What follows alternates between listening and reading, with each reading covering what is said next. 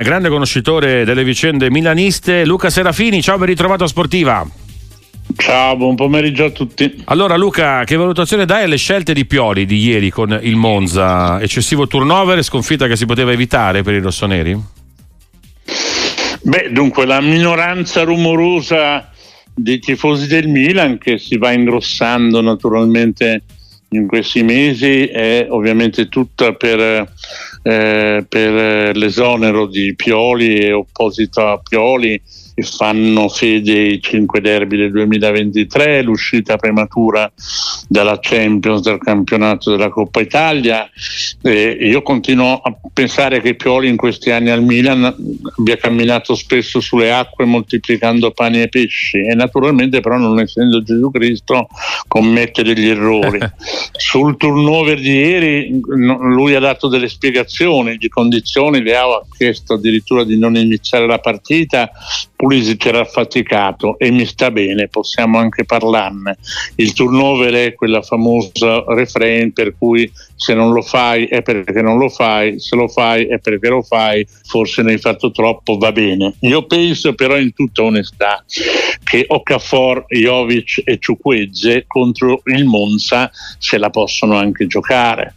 Non dico che debbano vincere 6 a 0, però insomma onestamente con i pari grado del ruolo eh, che occupano nel Monza, eh, quindi Mota, Diuric, eccetera, ci sia competizione e in effetti fino alla pausa per, per l'infortunio di De Gregorio la partita era discretamente in controllo dal Milan che qualche cosa aveva creato. Poi un po' come a Udine quando è successa la vicenda di Megnon, c'è un'interruzione lunga, questa volta per l'infortunio, sempre col portiere protagonista ma del Monza e il Milan non riaccende la luce alla partenza, alla, all'inizio della partita. Ora cosa c'entrino le due dabbenaggini di Ciao con il turnover non lo so, c'entra certamente il fatto che probabilmente Ciao, però io non sono a Milanello, gli altri sì, non era ancora in una condizione da poter giocare una partita dall'inizio con il senno di poi. Va riposto eh, ancora e sottolineato che fino al 45esimo dei grandi pericoli da dietro non erano stati corsi. Ecco, però Luca, poi nel complesso, cioè, dalla partita di ieri col Monza che è andata come è andata per il Milan e ci mettiamo dietro sicuramente, dietro la lavagna assolutamente anche Jovic, quella sciagurata espulsione, ma voglio dire, nel complesso però il Milan è uscito dalla Champions League in un girone difficile ma comunque è uscito, è in Europa League eh, fuori dalla Coppa Italia, di fatto non è stato mai realmente in corsa per lo scudetto. Cioè, parliamo del Milan comunque. Cioè, questo discorso per no, cui no, a un certo punto alto. salvi la stagione col piazzamento, no? No, no, no, non ecco. salvo nessuna stagione. Io sto esaminando il film horror di ieri a Monza. Intanto una piccola parentesi, io sono marchiato come una mucca e quindi faccio poco testo faccio poco testo ho anche un po' le fattezze, però no, no, no. Eh, c'è un rigore su eh, Teo Hernandez completamente passato in cavalleria una cinturata con un placcaggio in area, poi viene fiscato addirittura a farlo contro. Dell'espulsione di Jovic permettetemi di parlare, ho visto delle cose a palla lontana proprio in queste settimane molto più gravi. Lì c'è a palla lontana una spinta assolutamente gratuita di Izzo e Jovic che gli dà una manata quasi per levarselo di torno. Poi possiamo disquisire sui massimi sistemi di che cosa intendiamo per reazione e per violenza onestamente il giallo, tra l'altro io lo avrei dato a tutte e due perché erano stati richiamati non più tardi di un minuto prima entrambi, mi sembrava molto più che sufficiente. Però Jovic prende su e va via, nessuno del Milan protesta mai, il Milan è come Biancaneve e i sette nani, no? subisce senza dire, quindi ecco.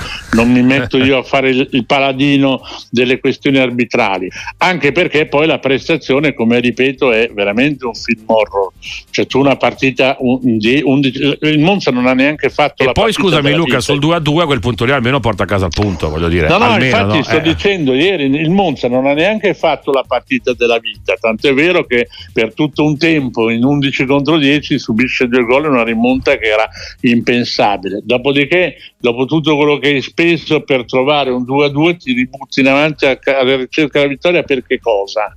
È un punto che vale oro per come si è messa la partita, mettiti lì tranquillo e prendi addirittura due gol a campo aperto ecco, in ma dico, ecco Luca, ma al netto di tutto quello che giustamente hai fatto notare sulla partita di ieri, però in generale, cioè, possiamo il tifoso del Milan può essere contento, tra virgolette soddisfatto di questa corsa al piazzamento, perché poi è un po' quello di cui no, si parla. Ma tu torni Come se, a quel no, ma è anche lì. quello che spesso dicono anche da casa Juventus, no? Voglio dire, il fatto che poi tutto sommato, insomma, l'Inter vince il campionato, le altre due squadre, le big tradizionali tra ma virgolette festeggiano il piazzamento ecco. in lotta per lo scudetto in realtà alla prima sosta il Milan arriva in testa alla classifica più uno poi dopo subentrano tutta una serie di meccanismi che esaltano i molti limiti di questa squadra a cominciare dal giallo degli infortuni per gli squilibri cioè giochi da due mesi e mezzo sostanzialmente senza i titolari e i centrali titolari della squadra eh, perdi praticamente le colonne del centrocampo